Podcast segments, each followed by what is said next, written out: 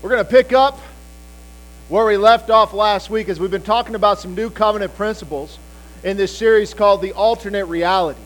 And what we've been doing is digging into the Word to try to see exactly what God has to say on basically every subject. But the thing that we have to understand is that because of the reality that we are in, we need to look at things through the lens of which that reality is based, which is the Scriptures. We see everything and through this new covenant principle on how God moves and what He does. All of God's character is revealed throughout the pages of Scripture His love, His compassion, His mercy, including His judgment. And we are, we're seeing all of that come into play. And so as we look at this in this new covenant, we find out we are saved from death, which is wonderful. We are saved from the wrath of God because Jesus took that on himself. That's wonderful. We have been set free from sin. That's wonderful. We don't have to live in fear because what would we fear? We'd fear death. Well, why would we fear death? We get promoted at the moment of our death. If you're a born again believer, death is not a bad thing, death is wonderful. We have now access to God and we have peace with God. And as I said, the Mosaic covenant is hinged upon what they had to do. But the new covenant is based upon what Jesus has already done. And so everything promised of God is a guarantee for us in the new covenant. No different than it was a guarantee for those in the old covenant. The blessings and the cursing, those were a guarantee from God. They agreed to the terms. They said, hey, we like this, sounds great. We'll do everything that you have said. That was the first lie by the nation of Israel. But they didn't do it. They didn't last 37 seconds. So every promise of God belongs to us. And when it's a New Testament principle, a new covenant principle, it is something that we can count on, but we choose to walk in it. We choose to walk in the fullness and reality of the promises of God. And so the beautiful part of all of this is God says that we are redeemed. We have been bought with a price. We are set free from all of this other stuff. And God's greatest gift to us is His grace. We can never lose sight of that. I know in today's culture it's tough because these terms get thrown around so loosely of what that means. But God's grace given to us is what brings us to the cross, what brings us to salvation, which gives us access to the Father. That's His greatest gift. But as we found out, that the number two thing that he gave us is the person of the Holy Spirit. Look at John chapter 14. It says, If you love me, keep my commandments, and I will pray the Father, and he'll give you another helper, that he may abide with you forever, the Spirit of truth, whom the world cannot receive because it neither sees him nor knows him. But you know him, for he dwells with you and will be in you. And so, as we saw in Jesus' life, every aspect of Jesus' life was centered around the person of the Holy Spirit. From the prophecy to John the Baptist and his parents, his conception, his baptism, his entire ministry was done through the power of the Spirit, his death, his resurrection, and even afterwards when he gave commandments to the disciples, he did it through the power of the Holy Spirit. And if it's good enough for Jesus, probably ought to be good enough for us. So we try to do a lot in our own strength. We try to make sense of things in our own mind, but there are things of God that just frankly don't make sense. One of which is this unconditional love. That doesn't make any sense. God, we have turned our back on you every which way that we can possibly think of, and yet you still sent your son because he has a love for his creation, which is why he wants to redeem it, which is good. But then he said, Jesus said, I'm going to send you the Holy Spirit. Look at John 16. Verse 5 says, But now I go away to him who sent me, and none of you asked me where you're going. But because I've said these things, sorrow has filled your heart. Nevertheless, I tell you the truth. It is to your advantage that I go away. For if I do not go away, the Helper will not come to you. But if I depart, I will send him to you. Now imagine, again, I, I, keep talking about this, but I want you to get in the mindset of not only who was writing this down, which is the Apostle John, but also who it was written to and who was going to be reading this. These guys have been with Jesus all along the way. And so he says he's going to leave, and what happens? Please don't go. Don't go. We need you here. We can't do this without you. And then he says something crazy like, It's to your advantage that I go. Because if I don't, the Holy Spirit won't come. And that's interesting because it seems to imply that we do get an option here. We have a choice in, on, on the person of the Holy Spirit and what we do with that. And I want to just kind of reiterate what we talked about last week a little bit. In Psalm 103, verse 1, it says, Bless the Lord, O my soul, and all that is within me. Bless his holy name. Bless the Lord, all my soul, and forget not all his benefits, who forgives all your iniquities who heals all your diseases, who redeems your life from destruction, who crowns you with loving kindness and tender mercies, who satisfies your mouth with good things so that your youth is renewed like the eagles.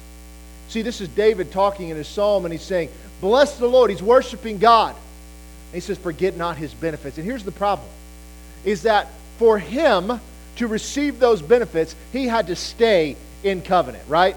Because if he didn't, he received the benefits of breaking the covenant. He constantly, they always had to keep things up to a certain standard. But for you and I, and a New Testament principle, can come to the Father, give our lives to Him, so to speak, be born again, and it can stop right there.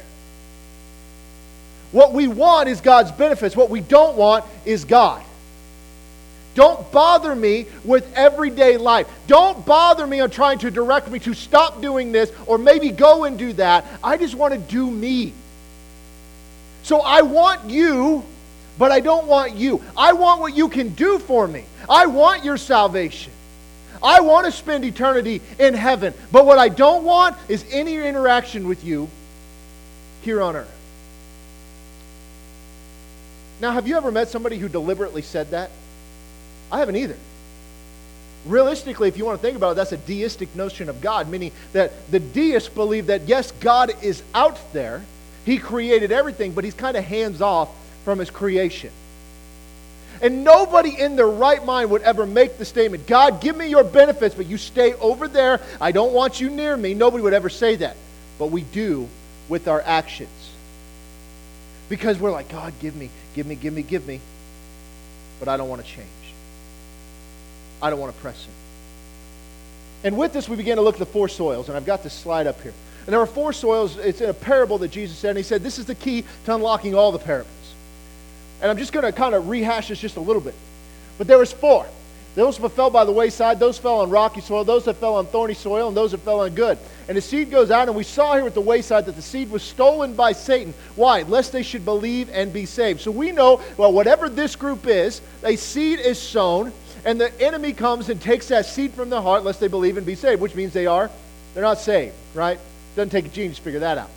But from that point on, all other of these, in my opinion, are born again believers. But what happens is they don't bring any fruit to maturity. Why not? Well, they receive the word with gladness, but in the times of tribulation, the times of persecution, or the times of temptation, they kind of fall away. Or perhaps they receive the word with gladness, but the cares of this world, or the deceitfulness of riches, or the desire for other things, or the pleasures of life set in and they bring no fruit to maturity. Or it's good soil and they bear fruit 30, 60, or 100 fold. It's one of the four. It's always one of the four. Now, we all want to be in this category. We all want to be like, hey, yeah, I'm, I'm good soil. Well, let's just test that, shall we? If you're good soil, then who is the sower? You are. And what are you sowing? God's Word. And if you're sowing God's Word, what should we expect? Fruit. This is good. Could you imagine being a farmer constantly planting a, a, a seed and never harvesting a crop? So if we're not seeing any sort of a harvest, then what should we be questioning? What's standing in the way? Because none of us want to be here, and none of us want to be there, but yet by our actions we are.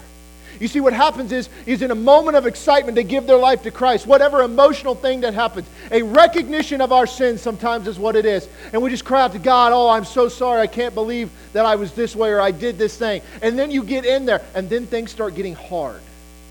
Or something happens, and it derails you. Or you get distracted. We like to call them today idols. We'll say, well, football is an idol, or something else is an idol. Idols are something you bow down to. They're not idols. They're distractions. And they come from every direction. And yet, those same people can sit in a church every Sunday and a Bible study every Wednesday, attend the occasional prayer service, maybe they do something else, but they never get past that part. But why is Jesus making this statement? Why is he telling this parable? The moral of the story is we ought to be producing fruit. But at a minimum, three fourths won't. Isn't that sad? So, where are we? Where are we? And then last week I showed you also a, a, picture of the temple. And this is something that the, the Holy Spirit had showed me a few weeks ago.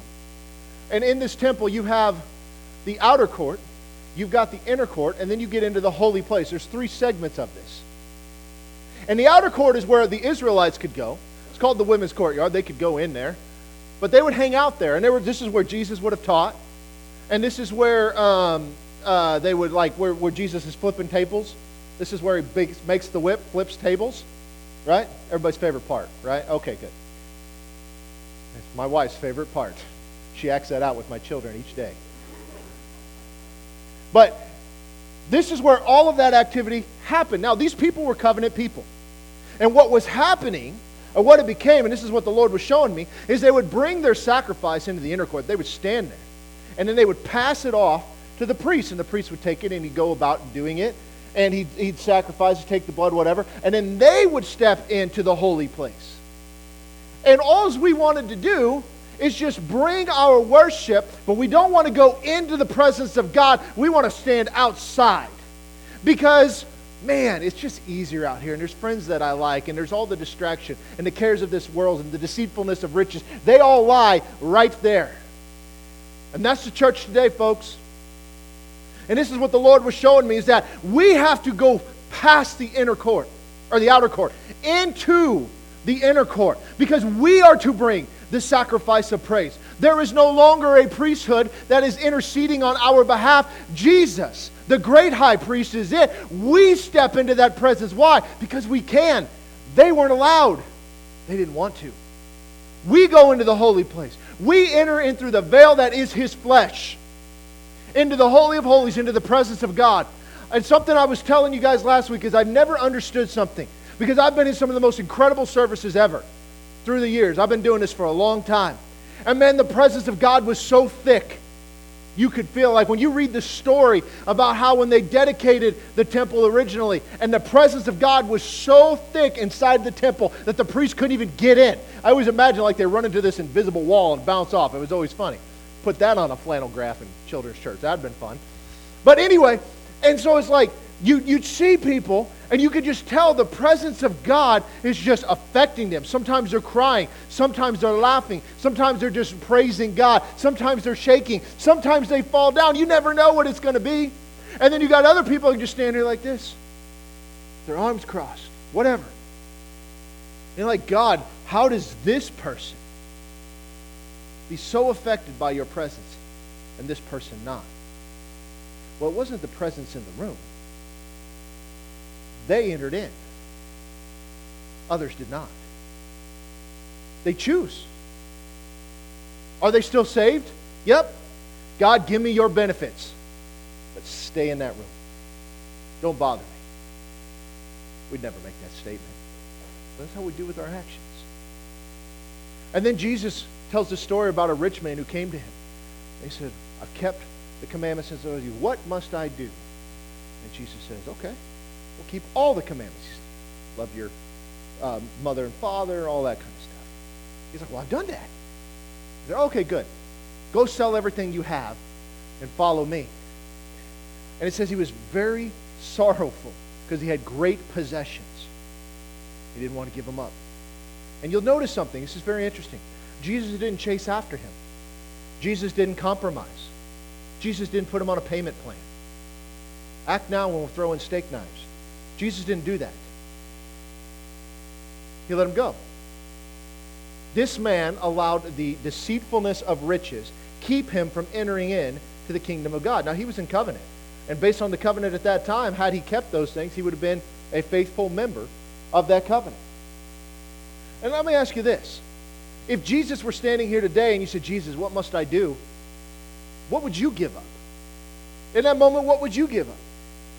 What thing on this earth keeps us from walking in lockstep with Jesus himself, with the Holy Spirit? See, that's a physical example because Jesus was there. But we don't walk in a physical example. We have the Holy Spirit. We walk in the power and the presence of the Holy Spirit. And so the question that I have for you today as we begin to get into this is that what does a person who's born again, full of the Holy Spirit and consecrated to God. In other words, they're in that 30, 60, 100.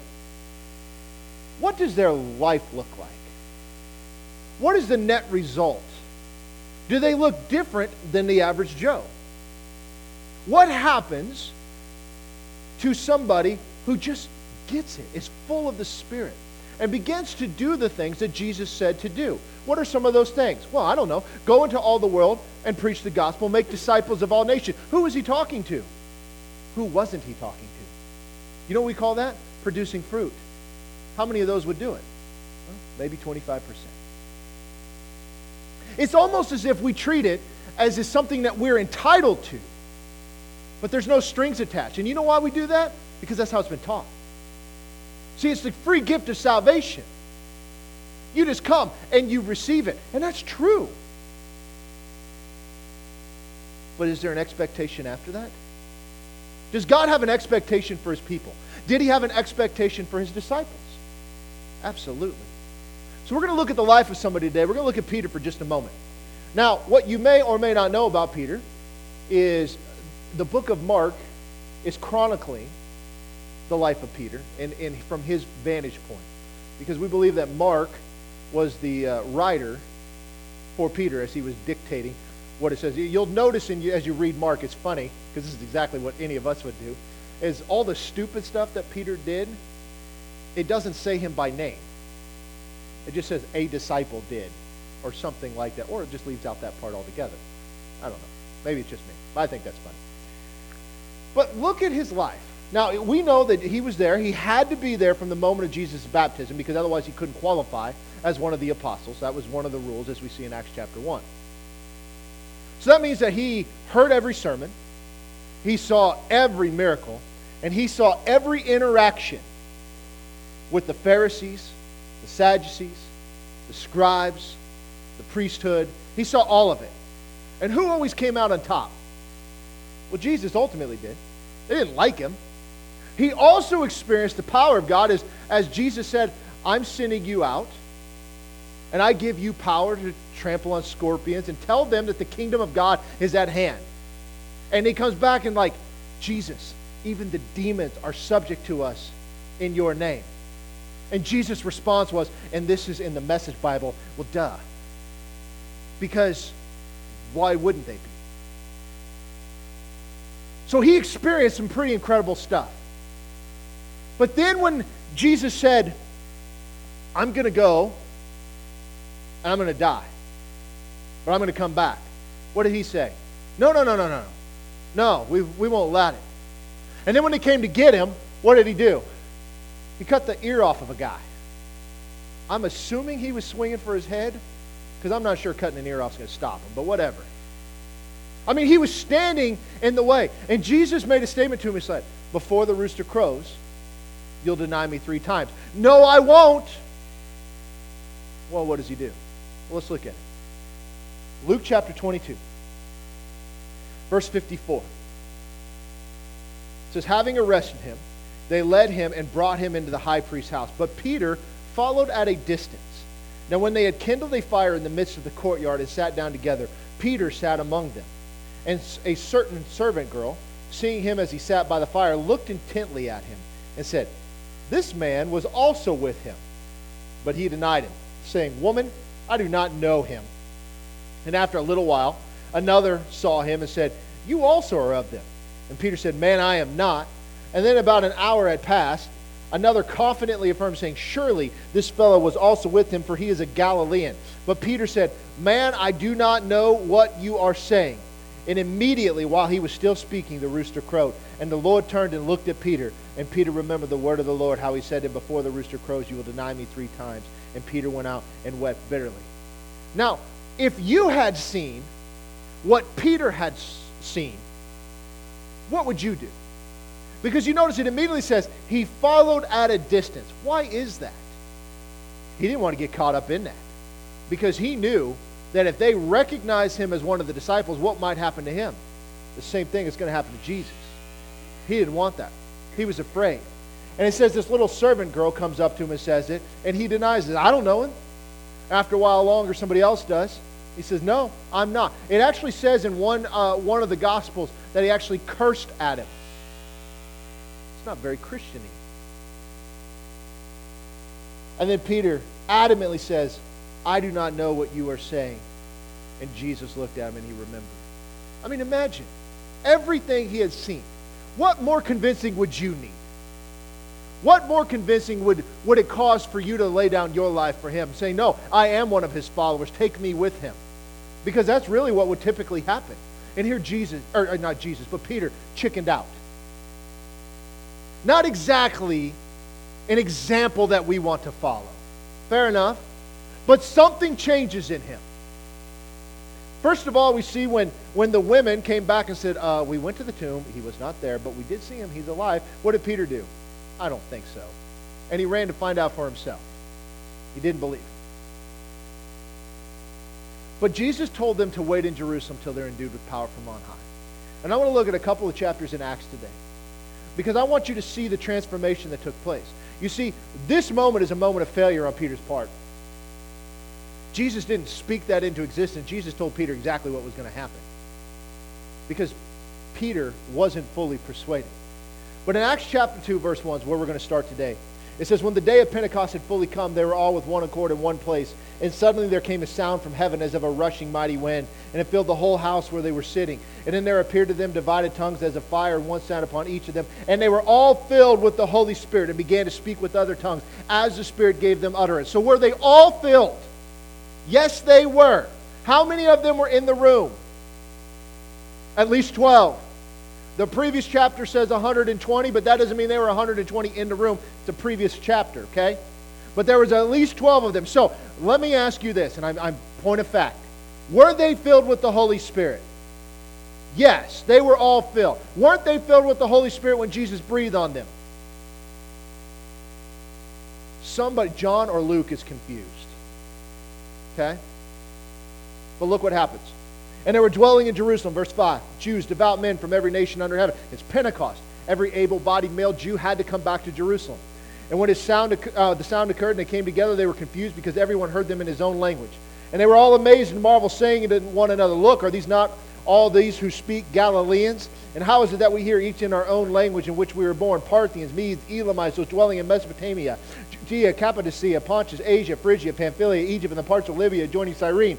Visitors from Rome, both Jews and proselytes, Cretans and Arabs. We hear them speaking in our own tongue the wonderful works of God. So they were all amazed, perplexed, saying to one another, Whatever could this mean? And others mocked, saying, They are full of wine. But Peter, now who is this Peter? It's the same one who failed about 40 days prior to this. The same guy who chickened out. What's the difference here? Said he was filled with the Holy Spirit. But Peter, standing up with the 11, how do we know that there was at least 12? 11 plus 1. Public school, baby. Raised his voice and said to them, Men of Judea and all who dwell in Jerusalem, let this be known to you and heed my words. Now stop for a moment. Who's he talking to? Men of Judea and all who are dwelling in Jerusalem. Some of those people would have been the same ones that he denied Jesus to. Something's transformed in this man. For these are not drunk as you suppose, since it's only the third hour of the day. But this is what was spoken by the prophet Joel. Now he's going to go back to a time, a prophecy given by one of the prophets that they all would have agreed upon, spoke for God. It shall come to pass in the last days, said God. So if that was the last days, where are we at today? The laster days. Okay?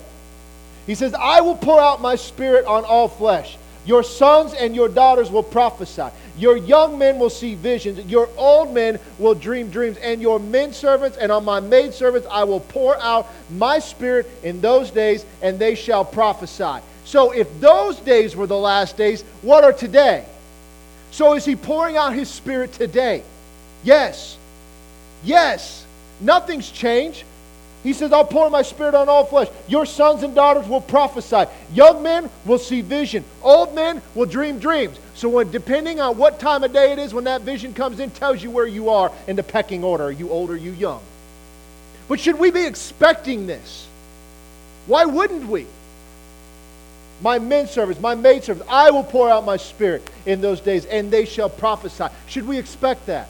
Of course. And then he goes on, I will show wonders in heaven above and signs in the earth beneath blood and fire and vapor of smoke. The sun shall be turned into darkness and the moon into blood before the coming of the great and awesome day of the Lord. And it shall come to pass that whoever calls on the name of the Lord shall be saved. Now, so far, nothing Peter has said would cause a problem with any of the listeners.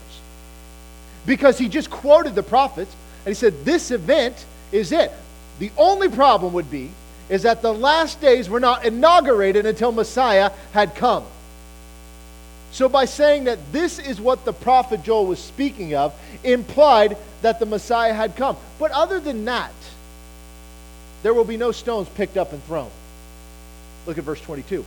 Men of Israel, hear these words Jesus of Nazareth, a man attested by God to you by miracles, wonders, and signs, which God did through him in your midst, as you yourselves also know, him being delivered by the determined purpose and foreknowledge of God. You have taken by lawless hands have crucified and put to death. Who did he say did this? All the people he's talking to.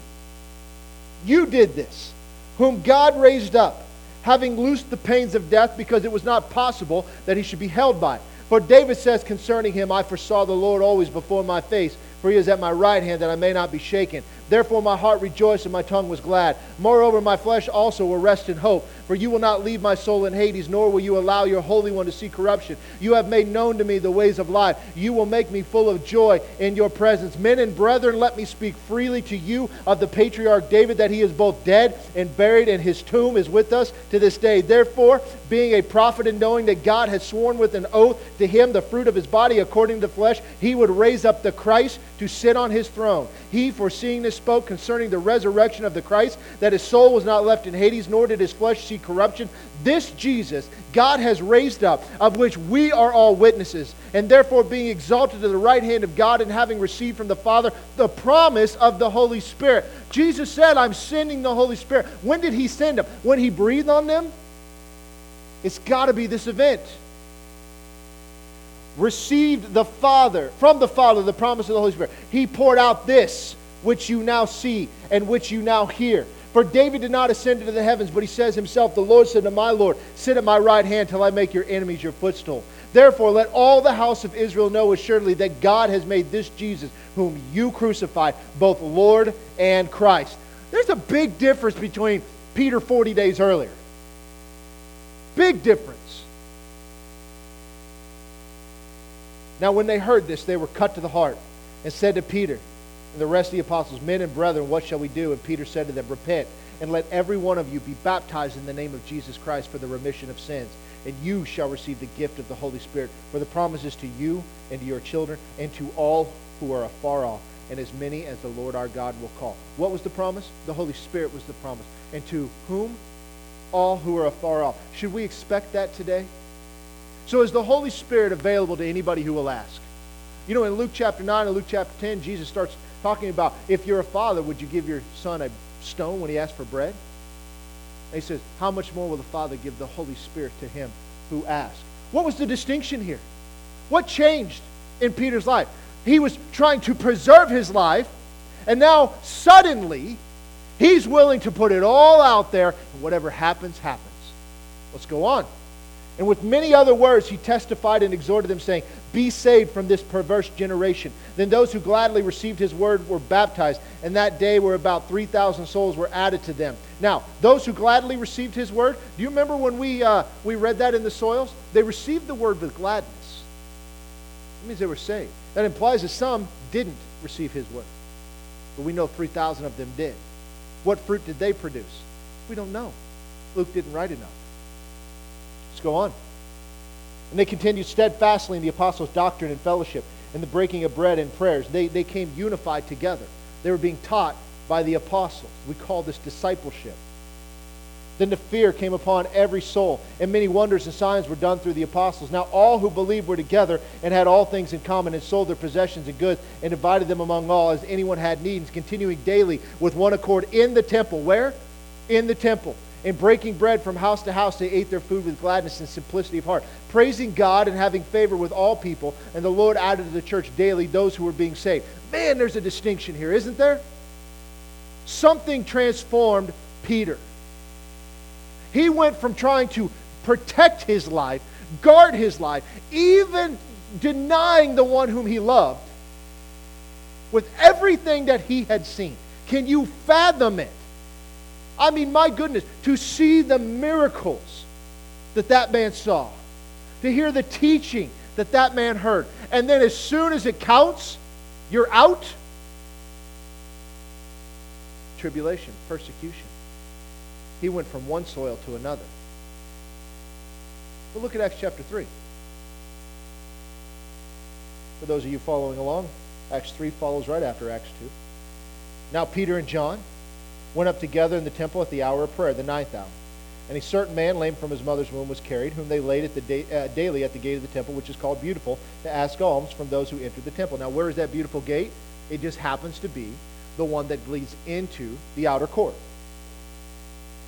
So he's there, asks for alms for all those who enter the temple, and who, seeing Peter and John about to go into the temple, ask for alms. And fixing his eyes on him with John, Peter said, Look at us. And he gave him his attention, expecting to receive something from them. And Peter said, Silver and gold I do not have, but what I have I give to you. In the name of Jesus Christ of Nazareth, rise up and walk. And he took him by the right hand and lifted him up, and immediately his feet and ankle bones received strength. And so he, leaping up, stood and walked and entered the temple with them, walking, leaping, and praising God. And all the people saw him walking and praising God. Then they knew that it was he who sat begging alms at the beautiful gate of the temple, and they were filled with wonder and amazement at what had happened to him. Why? That guy always sits out there. He always asks for money. Now he's standing here. What on earth happened? Signs, wonders, miracles. Now, Peter was pretty bold there. So he just got done preaching to the masses. And now he's just going back because it's time to pray. Did he go there looking for this guy? Nope. He just went because it was time to pray.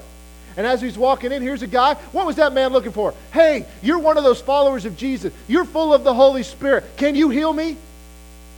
No, he's like, You got any loose change? But Peter took the opportunity. And with boldness, he said, I don't have money, but what I have, I give to you in the name of Jesus. Rise up and walk. Then he reached down. That means there's an expectation. You know what we would do? We'd lay hands on him. Okay, we pray that you get to walk now. You. We don't want to stand around and wait because what if it doesn't work? That wasn't Peter's problem. There's something different about him. He's changed. Now, verse 11. Now, as the lame man who was healed held on to Peter and John, all the people ran together to them on the porch, which is called Solomon's, great, uh, greatly amazed. And when Peter saw it, he responded to the people, I love this. Men of Israel. He always starts with that. Must be a good thing for him. Why do you marvel at this? Or why look so intently at us, as though by our own power or godliness we have made this man walk? The God of Abraham, Isaac, and Jacob, the God of our fathers, glorified his servant Jesus, whom you delivered up and denied in the presence of Pilate when he was determined to let him go. That's pretty bold because now he's not standing in an upper room shouting out of a window like we, we kind of picture in our mind. Now he's in the crowd. This one who Pilate was going to let go, but you delivered him up. You and you and you and you and all these people around me. Not me. I was too busy denying him, but you delivered him. That was a joke. Stay with me. But you denied the Holy One and the just, and asked for a murderer to be granted to you, and killed the Prince of Life, whom God raised from the dead, of which we are witnesses. And his name, through faith in his name, has made this man strong, whom you see and know. Yes, the faith which comes through him has given him his, this perfect soundness in the presence of you all. Yet now, brethren, I know that you did it in ignorance, as did also your rulers. But those things which God foretold by the mouth of all his prophets that the Christ would suffer, he has thus fulfilled. Repent therefore and be converted, that your sins may be blotted out, so that times of refreshing may come from the presence of the Lord, and that he may send Jesus Christ, who was preached to you before, whom heaven must receive until the times of restoration of all things, which God has spoken by the mouth of his, all his holy prophets since the world began. For Moses truly said to the fathers, The Lord your God will raise up for you a prophet like me from your brethren. Him you shall hear in all things, whatever he says to you. And it shall be that every soul who will not hear that prophet shall be utterly destroyed from among the people. Yes, and all the prophets, from Samuel and those who follow, as many as have spoken, have also foretold these days. You are sons of the prophets and of the covenant which God made with our fathers, saying to Abraham, And in your seed all the families of the earth shall be blessed. To you first, God, having raised up his servant Jesus, sent him to bless you, and turning away every one of you from your iniquities. Man, he's just letting them have it. See, the guy that you killed, He's the one that did this miracle. You look at us, wasn't us, it was him. Now go to chapter 4. It says, Now as they spoke to the people, the priests, the captain of the temple, and the Sadducees came upon them. And being greatly disturbed, that they had taught the people and preached in Jesus the resurrection of the dead. The Sadducees did not believe in the resurrection of the dead, but they just said that the dead were resurrected. This is the problem. This goes against our beliefs. Therefore, we got to deal with this. It says they laid hands on them. This isn't in the good way. And put them in custody until the next day, for it was already evening. However, many of those who heard the word believed, and the number of the men came to be about 5,000. So one day he preaches 3,000. The next day he preaches 5,000. Is that 30, 60, or 100? I lost count. He's doing pretty well. Verse 5. And it came to pass on the next day when the rulers, elders, and scribes, as well as Annas, the high priest, Caiaphas, John, and Alexander, and as many were of the family of the high priest, were gathered together at Jerusalem. And when they had set them in the midst, and they asked, By what power or by what name have you done this? Then Peter, filled with the Holy Spirit. Now that's interesting. Why did Luke put that in there? It's almost if it implies that this is why he's doing this. Then Peter, filled with the Holy Spirit, said to them, Rulers of the people and elders of Israel, if we this day are judged for a good deed done to a helpless man, by what means he has been made well, let it be known to you all and to all the people of Israel. By the name of Jesus Christ of Nazareth, whom you crucified, whom God raised from the dead, by him this man stands here before you whole. This is the stone which was rejected by you builders, which has become the chief cornerstone. Nor is there salvation in any other, for there is no other name under heaven given among men by which you must be saved. Now, here's the deal He is standing in front of the Sanhedrin, and they have the power to put his life to death. Over. Thanks for playing. Do not pass go. Do not collect $200. And he is standing up there and saying, You killed him, but God raised him. Verse 13. Now when the boldness, when they saw the boldness of Peter and John and perceived that they were uneducated and untrained men, they marveled. And they realized that they had been with Jesus. And seeing the man who had been healed standing with them, they could say nothing against it. But watch what they do. When they commanded them to go aside out of the council, they conferred among themselves, What do we do with these men? For indeed, a notable miracle has been done through them, is evident to all who dwell in Jerusalem. We can't deny it. But so that it spreads no further among the people, let us severely threaten them, that from now on they speak to no man in this name. So they called them and commanded them not to speak at all, nor teach in the name of Jesus. But Peter and John answered and said to them, Whether it is right in the sight of God to listen to you more than God, you judge. For we cannot but speak the things which we have seen and heard. And so when they had further threatened him, they let them go, finding no way of punishing them because of the people, since they all glorified God for what had been done. For the man was over 40 years old on whom this miracle of healing had been performed. This is incredible. Do you guys see the 180 in here? Now, we see that he was filled with the Holy Spirit, and then we see Luke again say that he was filled with the Holy Spirit as he began to speak. Now, at this point, most of us would be just be grateful to be out of the situation and we just move on with life. But look at verse 23. And being let go, they went to their own companions and reported all that the chief priests and elders had said to them.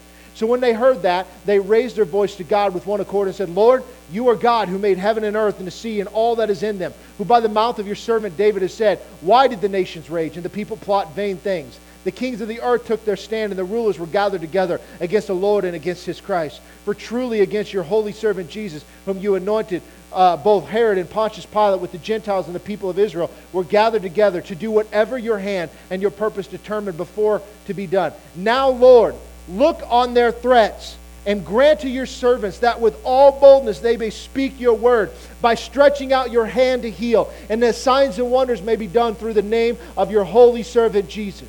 And when they had prayed, the place where they were assembled together was shaken. And they were all filled with the Holy Spirit, and they spoke with the, the Word of God with boldness. What were they filled with? What were they filled with? Why does it keep saying that? Seems to imply that it happens more than once. Now, what's interesting here is that most of us would be so grateful to just be out of the hands of the adversary, be like, oh, thank you, God, for bringing me through, and we just go about our life. But not these men. What do they say? Thank you, Lord.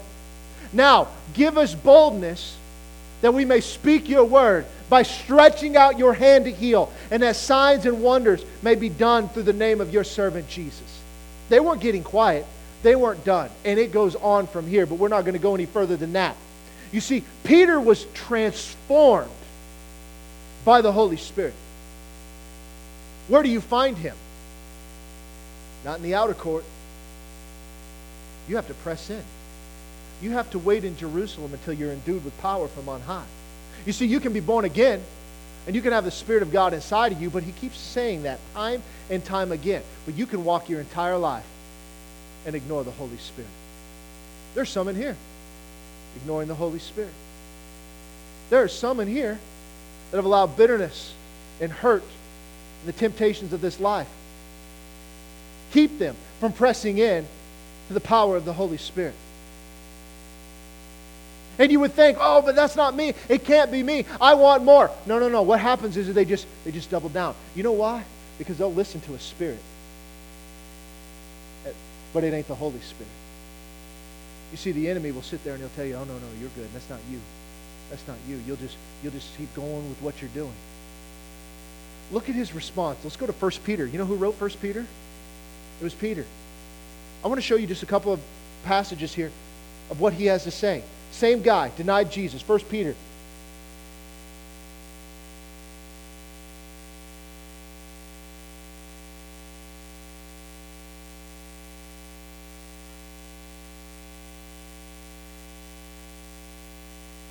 Starting.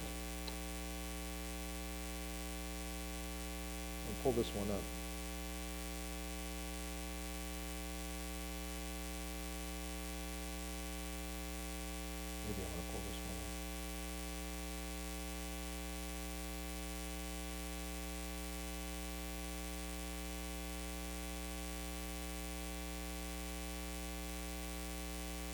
First Peter chapter 1, verse 3. Blessed be the God and Father of our Lord Jesus Christ, who according to his abundant mercy has begotten us again to a living hope through the resurrection of Jesus Christ from the dead, to inherit inheritance incorruptible and undefiled, and that does not fade away, reserved in heaven for you, who are kept by the power of God through faith for salvation, ready to be revealed in the last time. In this you greatly rejoice, though now for a little while, if need be, you have been grieved by various trials, that the genuineness of your faith being much more precious than gold that perishes, though it is tested by fire, may be found to praise, honor, and glory at the revelation of Jesus Christ, whom having not seen you love, though now you do not see him, yet believing you rejoice with joy inexpressible and full of glory, receiving the end of your faith, that is the salvation of your souls. We rejoice in him. First Peter chapter 3, verse 13. And who is he who will harm you if you become followers of what is good? But even if you should suffer for righteousness' sake, you are blessed. And do not be afraid of their threats, nor be troubled. But sanctify the Lord God in your hearts, and always be ready to give a defense to everyone who asks you for a reason of the hope that is in you with meekness and fear, having a good conscience, that when they defame you as evildoers, those who revile your good conduct in Christ may be ashamed. For it is better, if it is the will of God, to suffer for doing good than for doing evil. Look at chapter 4, verse 1. It says, Therefore, since Christ suffered for us in the flesh, arm yourselves also with the same mind. He who has suffered in the flesh has ceased from sin, and he no longer should live the rest of his time in the flesh for the lust of men, but for the will of God. For we have spent enough of our past lifetime in doing the will of the Gentiles when we walked in lewdness, lust, drunkenness, revelries, drinking parties, and abominable idolatries. In regard to these, they think it strange that you do not run with them in the same flood of dissipation, speaking evil of you. Jump down to verse 12. Beloved, do not think it strange concerning the fiery trial which is to try you, as though some strange thing has happened to you, but rejoice to the extent that you partake of Christ's suffering. And when his glory is revealed, you may also be glad with exceeding joy. If you are reproached for the name of Christ, blessed are you, for the Spirit of glory and of God rest upon you. On their part, and he is blasphemed, but on your part, he is glorified. But let none of you suffer as a murderer, a thief, an evildoer, as a busybody at other people's matters. Yet if anyone suffers as a Christian, let him be not be ashamed, but let him glorify God in this matter. Jump down to verse 19. Therefore, let those who suffer according to the will of God commit their souls to him in doing good as the faithful Creator. Now, what's he talking about here? He's talking about a sold out, sanctified life. I've got these four soils again. He is talking about not allowing this and not allowing this, but to be a producer of fruit. You must disregard your life, your cares, your wants, your desires. You must be full of the Holy Spirit, full of power to do His work. And so the question that I have for you is why aren't we? Why are we just existing? We are in, we're in the outer court and we're just comfortable there. But God did not call us to comfort. Now there's two reasons that this happens. Is one, you don't care. You're going to allow whatever hurt, whatever thing has happened in your life, what, however long ago it was, keep you from pressing into the greater things of God. And number two, there's a spiritual influence keeping you from pressing in, both of which you are in complete control. See, the power of the Holy Spirit is real. And He wants to set some people free. He wants to move in your life. Do you realize that any one of us can be just like Peter? How many of us have denied Christ in one way or another? I'll raise my hand. How many of you guys have denied Christ when things got tough? Yeah, maybe you didn't come right out and say, Yeah, I don't know him, but through your actions. You see, our reality is found in the scriptures. The realities of that covenant that he gave us, that we walk in. But what do we do? We get busy, we get distracted. We get the cares of our lives just kicking in. Oh man, I'm tired. I stayed out too late. I just I can't make church. Oh, I got family coming in. I, I can't make the church. Oh, I'll pray tomorrow. I got too many things going on today. You're saying this to God? What if God had said, Yeah, sorry, I got too many things going on. Jesus ain't going to make it today. You're on your own. Look at how we treat him. You should be ashamed. Let's stand up. You see, I know that the Holy Spirit is moving right now. I can feel Him. You play some music for me back there, brother. I can feel Him right now. And whether you can or not, that's up to you. Doesn't make any difference. It's not about feelings. But let me tell you this we have the choice. And we can just go through life as we always have and just stay in the outer courts, or we can say, God, I'm asking for all that you have for me, because why would we not? What has God provided that you don't want? This great Father who knows how to give good gifts to his children, and you're going to say, No, no, no, I don't want you. I just want some of your benefits. You stay over there.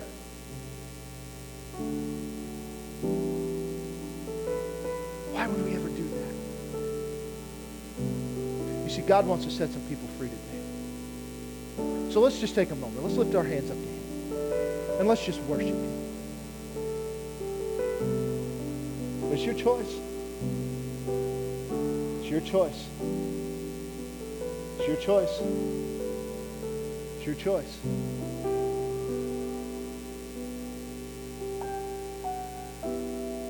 It's your choice. Thank you, Jesus. It's your choice.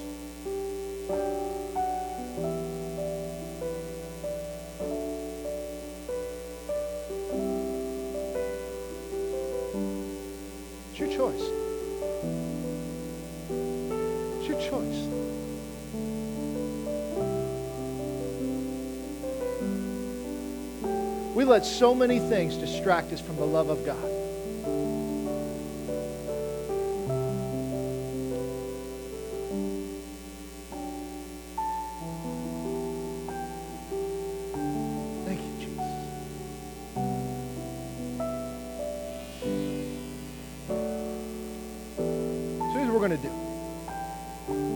Continue to worship. But I can I can I can feel the power of God on me right now.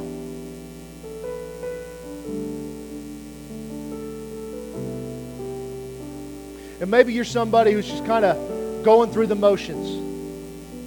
You want to end that today. You want a strong walk with the Lord with intentionality.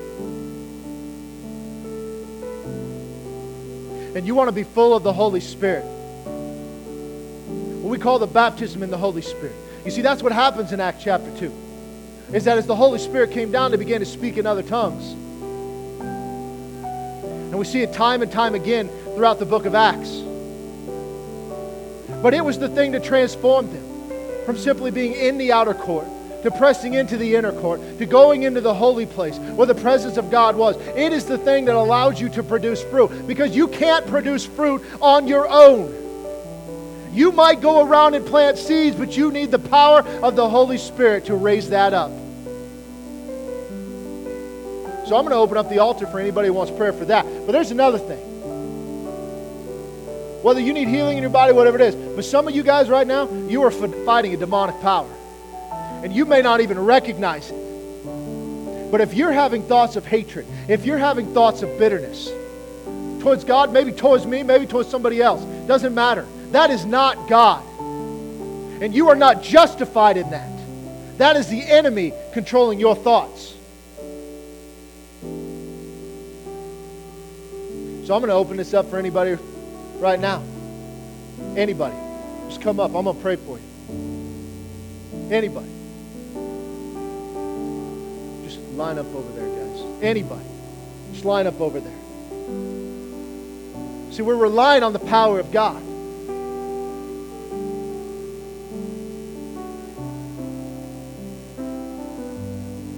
Thank you, Jesus. Thank you, Jesus. Thank you, Jesus. Thank you, Jesus. Fill him up, Lord. Lift your hands up to him. Fill him up, Lord. Fill him up, Lord.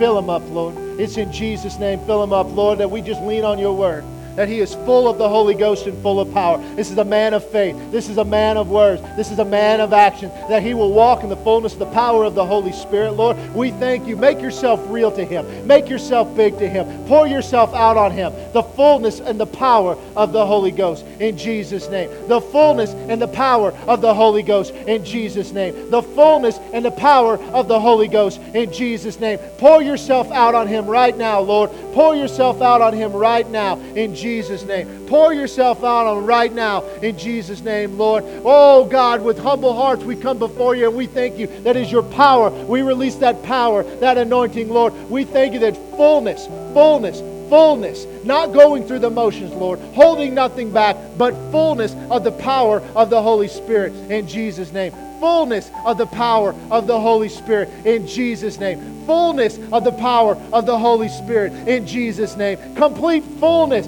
full of the Spirit, full of the Spirit, of all wisdom and knowledge, to know what to do in every situation, to walk in the fullness of the power of the Holy Spirit, leading, guiding, directing, taking them on this journey, Lord. Followers of you, servants of you, humble hearts before you, God, full of the Holy Spirit, full of faith, full of power, never backing down. Thank you, Jesus. Oh, thank you, Jesus. Thank you, Jesus.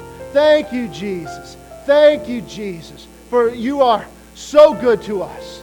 So good to us. So good to us. Thank you. Thank you. Can I pray for you? I'm going to do it anyway. Father, I just thank you.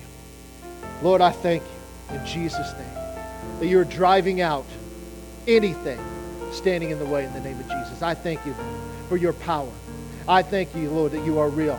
Thank you, Jesus, that you are pouring yourself out upon them, Lord. I thank you, Father, for a humble heart. Lord, make yourself real. Make yourself real. Make yourself real. Oh, we rebuke the enemy now in Jesus' name. All demons must go in Jesus' name. There is nothing that can stand at the name of Jesus. We thank you for your power, Lord. We thank you that you are pouring out your power, your love, your mercy. We release you now in Jesus' name. The power of the Holy Spirit. In the name of Jesus, we give you glory and honor. Thank you, Jesus. Thank you, Jesus. Thank you, Jesus. Thank you, Jesus. The power of the Holy Spirit to be full, to be full, to be full in Jesus' name. The power of the Holy Spirit. Oh, we thank you, Lord. You are so mighty. You are so powerful, Lord. Thank you that we have humble hearts humble hearts to serve you, Lord. That we want nothing more than you. Nothing in this life stands bigger than you. Nothing, Lord. Full of faith, full of power. Pour your spirit out, Lord Jesus. Pour your spirit out, Lord Jesus. In Jesus' name, we thank you for your word. In the name of Jesus, a mighty outpouring of the Spirit. Oh, you've been standing strong for so long. Do not lose sight of the most important things. You've been standing in the, in the gap for your family. Continue to do so. Continue to lead by life. Be full of power. Be full of faith. Be full of the Spirit. They will see. Pray for them. Love them God, we pray and thank you for the sister that she is just walking with you, an example to you, a bright light to you, in Jesus' mighty name. Thank you, Lord Jesus. Thank you, Lord Jesus. Thank you, Lord Jesus. Full of faith. In the name of Jesus, pour your spirit out. We thank you, Lord. We thank you for your word as we reach out, that your Spirit falls upon us, that you've equipped us and endued us with power from on high, that we don't walk in this earth on our own, Lord, but that the greater things have been given to us in Jesus' name. Thank you, Lord. Full of faith, full of power, in Jesus' name. Thank you, Jesus. Thank you, Jesus. My brother, my brother, thank you, Lord. I just pray. Pour your Spirit. Given him a servant's heart. A servant's heart.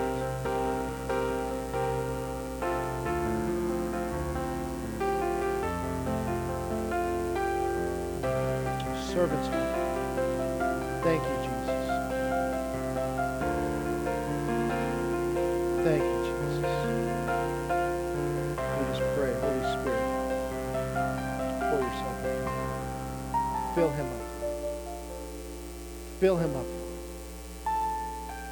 Fill him up. Thank you, Jesus.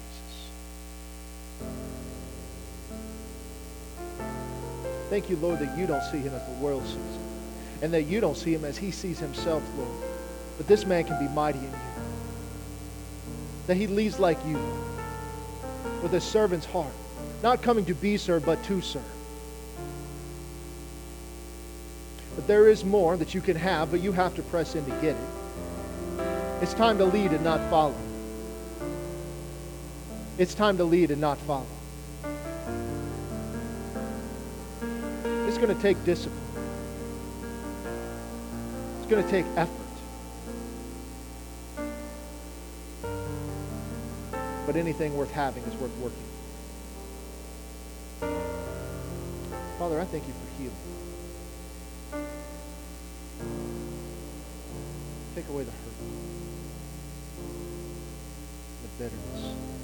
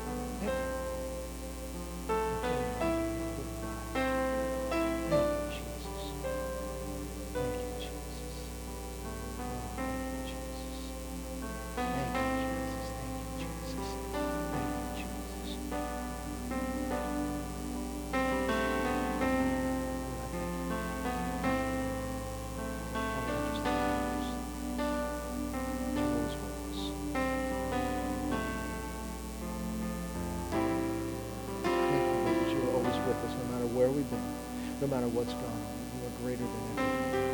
The name above every name. The name above every name. Father, I just pray that you show your love and mercy, compassion. That your spirit means true. Above all things, Lord. Show her what needs to change. Father, I pray that you humble her heart. Soften her heart to hear from be loved by you. That that hard shell will just break away. And that you'll pour your love out upon her. Thank you, Jesus. Oh, what could be a soul devoted to you, to walk mightily in the fullness of the Spirit of God, the presence of God. To serve always with me. Always waiting. With arms wide open. Ready to embrace me. Lord, you said we enter boldly into your throne room and we find grace when we need it. Embrace her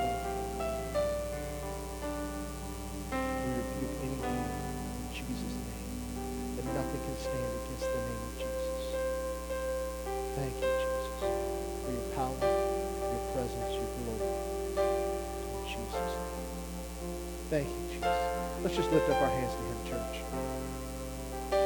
We worship If there's anybody else, we got just a minute. If there's anybody else, the power of God is in the presence of God, but you have to enter in. You see, you can stand there. He's not going to force you. You can choose to be hurt, you can choose to be bitter, and you can be mad at God. But at some point, you got to move on. It's your choice. It's your choice. But we thank you. We give you glory. And we give you honor. And we are so grateful for you, Lord Jesus, for all that you've done. For all that you've done. That you gave your life for us and you gave your spirit to us. So, Lord, I pray that we would be good soil, that we would be fruit producers, that we are transformed by your spirit. We give you all the glory. All the glory. Let's take communion. You got the elements with you. You didn't get one, we'll get you one. But we do this each and every month together as a remembrance of what Jesus did. My son's got them back there. He'll get for anybody who needs one.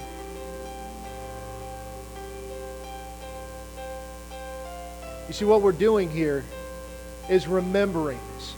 And ultimately, when we talk about this, remembering God's love for us.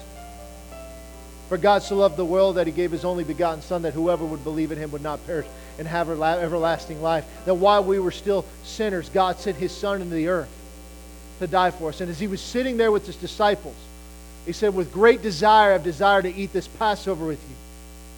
And he took the bread and he broke and he said, This is my body that's being broken for you. As often as you do it, do it in remembrance of me. Let's partake together. And then he took the third cup in the Passover meal, the cup of redemption. He said, This is the new covenant in my blood. As often as you do it, do it in remembrance of me. And so, Lord, we thank you for that. That we are underneath the covenant and that we can count on all of your promises. Because he who made the promise is faithful. So we don't walk after our own flesh, our own desires, or in our own strength, Lord. But we are full of the Holy Spirit, full of power, full of faith, Lord. Father, I just pray that you open up doors of opportunity for us, that we can walk in the fullness of the power of the Spirit, Lord, and be examples on this earth, looking for opportunities to share the gospel. Lord, that we are intentionally seeking out those who are lost We are intentionally seeking out those who may be sick, those who need healing, those who need a touch from heaven. Lord, we are intentionally seeking them out because inside of us lies the same spirit that raised Christ from the dead. So, Lord, I thank you that just as you did with the apostles, that as your word goes forth, you will confirm it with signs, wonders, and miracles. And Lord, that we are simply vessels of which you move through. But we are your hands and we are your feet. And so, Lord, we give you the glory and we thank you for that. Lord, may we be a people fully committed to you. Lord, may we be not like Peter was, but like Peter became, Lord. Thankful for those trials because we are standing bold in the days of trouble and tribulation. Father, I thank you for what you're doing and how you're moving, and that you are glorified in every aspect of our lives. It's in your mighty name we pray. Amen. And God bless you guys. Don't forget we've got foundations, and we'll see you Wednesday if not.